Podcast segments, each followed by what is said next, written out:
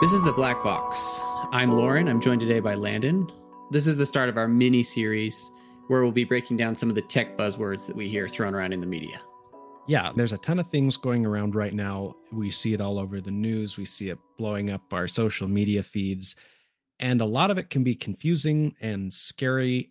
Both Lauren and I have worked in the tech industries in various capacities for a while now and want to help people to understand one what it is and that tech in and of itself isn't that scary but also that there are things that we can do that are very simple to protect ourselves particularly in these and i'm going to say that word that we've heard so much recently these unprecedented times.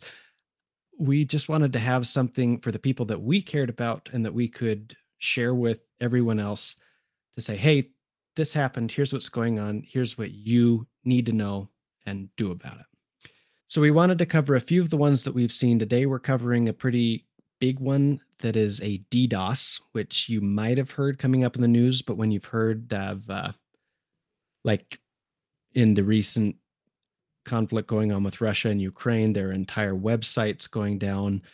And it's usually just attributed to hackers attacked this website, this service, this whatever it was, and it's not accessible anywhere in the world.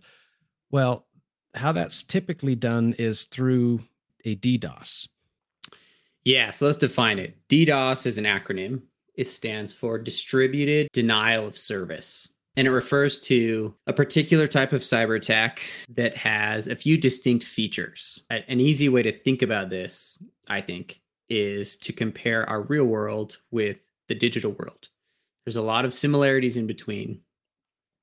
And as it pertains to DDoS, our computers are very much like us in that they go out into the digital world to request things and to go get things, specifically websites for you and I. So if I go to google.com to search for something, my computer is essentially going to Google and saying, Hey, I'd like this. I'd like to visit my Gmail or I'd like to visit another service that you do. Can I please have it? And then Google gives us what we need. A DDoS attack is targeting something like Google and making it unavailable through brute force. Good way to think about this is the grocery store. Say, for example, a natural disaster happens or something occurs that makes the people in a city very nervous about having supplies for the next few months. So there's sort of a run on the grocery stores, and there's huge lines so normally, if you were to go to the grocery store to get a gallon of milk, it would take you however long it takes you to drive to the store, a couple minutes to go in and grab your milk, pay, and then you leave, right? In the case of a DDoS, it's as if there was a line a mile out the door of the grocery store and you just can't get in because you're waiting for It's as if everyone wanted to buy toilet paper again, like it was the beginning of 2020. yeah, exactly. uh, and a key feature of a DDoS, the first word distributed, means that it's not one person. So sometimes we think of one hacker sending a bunch of attacks or doing something illegal from their computer. Uh, a DDoS is not like that, it uses a ton of computers. Yeah, a ton of computers that are usually just simple things that a lot of times are even in your own home, like your printer, your smart thermostat, your, you know, whatever it is, those things can be infected. And then what the attackers do is they put inside the program that they infect these devices with and say, at this time and at this way, turn to this server, this grocery store, everyone show up at once. And it just overruns it, it overwhelms it to the point of not being able to function. That's when they're showing like it's down down can mean a lot of things, but in this case, and in an attacking case, it means that they have made it so flooded that it is completely unavailable. Now, the scary part of that all is it can be our own devices that are contributing yeah. to this problem, the things that actually affect us, like if it were Google or if it were something. But in a lot of cases that we're seeing is it's banks, it's government websites, it's you know, you you name it. Those are big important things. Yeah, pretty much anything that could like access the internet, right? Printers, smart thermostats, anything that's labeled smart is basically the company's way of saying this device that you put in your house. Like I've got smart lights in my house, right? right? Which allows me to I can use my phone to turn them off and on even when I'm not home. Which means that my lights are accessing the internet. Like they are if we go back to our digital world example, they're going to um, the they're going to the grocery store to pick up the color blue and bring it back to you. There you go. in, yeah. in a way. And so any device that can connect to the internet can be used to go somewhere in the digital world. So a hacker or a cyber criminal gets onto your home network and says, let's see, I can send a request out with your thermostat and with your computer and with your phone. And so I'm going to plan this attack to be on whatever the date is, right? They're going to plan when all these requests will hit at once. So the company, say it's Google that they're attacking, is all of a sudden very confused because it's not like one computer is trying to get in a billion times. It's more like one cyber criminal or a team of cyber criminal is using a billion devices to all try and access the digital grocery store at once. So it's really hard to tell who is real and who is not. And so the end state is there's a line 10 miles out the window or there's a line 10 miles out the door We're and nobody can get in, in. for forever right? Right. It looks like black friday at a walmart.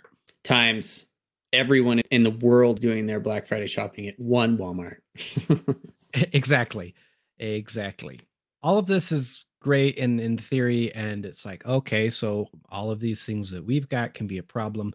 Well what i've talked with my family about and with anyone that I can talk with about it, I'm like, no, there's simple, simple things that we can do that help us to not only protect ourselves, but also protect others. And I know that sounds kind of weird. And it's one of those things where if everyone did it, these problems wouldn't be a problem they, because they, they couldn't happen. So essentially, that's what a DDoS is, why it matters, and the things that we can do to prevent it and protect ourselves are pretty simple in practice if you know what you're doing. The problem is, what I've seen is a lot of times people don't really know how to do that. If I were to say to you, like, hey, you need to put in a DNS level filtration, you, like the vast majority of people will just turn off this is actually a really good time to bring in something from our sponsor, Limitless. Limitless protects your home network and every device connected to it, including your router. Limitless protects your family and your peace of mind with the world's only complete solution, providing you with best in class total network protection, dark web identity surveillance, automated backups, password vault, monitored antivirus, and more. Don't leave your home's digital front door open to the wild, wild web of cybercriminals and get protected today. Sign up today at limitlessit.me. That's limitlessit.me with the code DDoS, four letters DDoS, and get your first month free. And this code's only valid now through April 1st. With no long term contracts, you can cancel anytime. Your antivirus isn't enough in today's world of cyber attacks. Sign up with Limitless today and experience the world's first and only answer for your complete digital protection. So, in a nutshell, really, Lauren, if you take everything we've talked about, how do we protect? That's what they're doing full protection of every device, no infections. Hackers can't even get to it. And even if you brought an already infected device into the network, it can't get those bad requests out into the wild, wild web. Yep, it protects the stuff we don't even think to protect, like the thermostats, the smart lights, uh, anything else that can access the internet. And can't run an antivirus on it. Yeah, exactly. Good point. So that's what we've got for today. That's DDoS. Of course, there's a ton more to talk about. Like we said, this is a mini series that we're just starting, trying to bring what's going on and what's important and what you can do about it.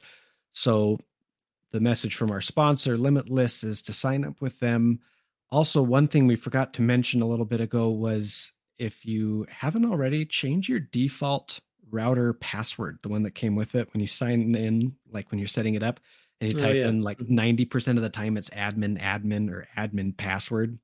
That's like one of the easiest things you can do. If you don't know how to do that, Limitless helps take care of that sort of stuff too. Start small on those things. We can start making a big difference and really do a lot to protect you and your family. Next time, we'll be talking about ways that cyber criminals can target you directly to get information from you that you really don't want them to have. Oh, that sounds exciting. Well, we're looking forward to it. And thanks so much for joining us on The Black Box. We'll see you next time.